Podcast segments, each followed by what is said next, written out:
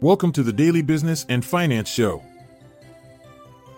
California sues big oil companies over climate deception. Tripledemic threat to be less severe this season. Federal Reserve expected to keep rate unchanged. Then what? Corteva surpasses Bayer in U.S. soybean seed production. TikTok aims to disrupt holiday sales party. Earnings week ahead with FedEx, General Mills, AutoZone, and more. Acelyrin and MoonLake rivalry intensifies in chase for blockbuster PSA market. Stay tuned after the short ad break to learn more about these top headlines. California has initiated a legal action against ExxonMobil, Shell, BP, ConocoPhillips, and Chevron. The lawsuit alleges that these companies are responsible for extensive financial harm and have misled the public regarding the dangers associated with fossil fuels. In response to this situation, California is requesting the establishment of a fund to cover forthcoming climate related catastrophes. It is worth noting that this legal challenge holds significant implications for the fossil fuel industry since other states have also lodged comparable lawsuits.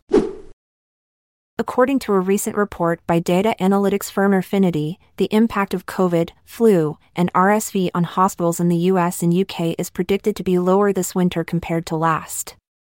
However, it is still expected that hospitalizations related to these viruses will be significantly higher than pre pandemic levels. Airfinity projects that peak weekly admissions in the US will reach 57K at the end of January, which is a decrease from 80K during the previous winter the CDC has issued a warning about a potential tripledemic caused by these respiratory pathogens. However, vaccines and boosters could help alleviate the burden. The Federal Open Market Committee is anticipated to maintain rates at their current levels during the meeting scheduled for Wednesday. The focus of investors and economists will be on the economic projections provided by the policymakers, as these projections will offer valuable insights into the future trajectory of interest rates. It is important to note that these projections do not represent actual rate decisions, but rather reflect the individual expectations of committee members. In June 2023, the median projection for the federal funds rate was 5.5% by the end of 2023 and 4.6% by the end of 2024. Traders are currently predicting a high probability that rates will remain unchanged in upcoming meetings. However, there is some uncertainty surrounding the Federal Reserve's outlook due to factors such as potential government shutdowns and strikes. Overall, economists generally anticipate rate cuts in Q2 2024. Corteva, a leading agricultural company, has outperformed rival Bayer in the U.S. soybean seed market. The Enlist E3 soybean and spray combination by Corteva has gained popularity due to its resistance to herbicides. It is estimated that more than 55% of soybeans planted this year will be Enlist E3, with potential growth to exceed 60% next year. In response, Bayer plans to introduce a biotech soybean named HT4 in 2027 that can resist five different weed killing chemicals. TikTok plans to enhance its new online marketplace, TikTok Shop, by offering substantial discounts during the holiday shopping season. Starting on October 27th, the social media giant will provide discounts of up to 50%, preceding Black Friday and Cyber Monday. With a goal of generating $20 billion in global product sales this year, TikTok aims to attract customers through these discounted offerings. Following the announcement of TikTok referral programs, stocks like Verb Technology Company and iPower have experienced a surge in value. In contrast, retail giants Amazon, Walmart, and Target have gained market share in online holiday sales compared to traditional mall retailers and department stores. In the upcoming week, investors will closely watch earnings reports from prominent companies. These include FedEx, General Mills, and AutoZone. Stitch Fix is set to release its Q4 earnings on Monday, with concerns about its revenue guidance. AutoZone will report its Q4 results on Tuesday, with positive expectations due to strategic positioning and expansion.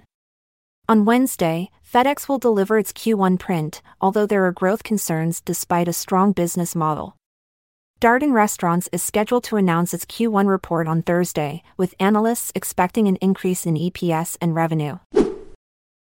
In the realm of pharmaceuticals, Acelyrin and MoonLake Immunotherapeutics are engaged in a fierce competition. Both companies are gearing up to unveil crucial data in the upcoming months for their drugs aimed at treating psoriatic arthritis, a market valued at over $10 billion.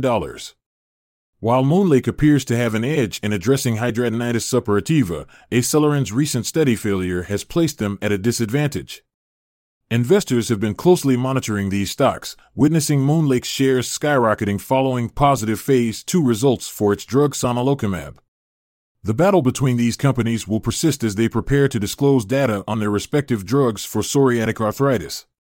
Furthermore, UCB's bimekizumab is also vying for success with its IL 17 inhibitor drug already approved in Europe and seeking approval in the US. Analysts anticipate that MoonLake's drug may outperform competitors when it releases phase 2 data in November.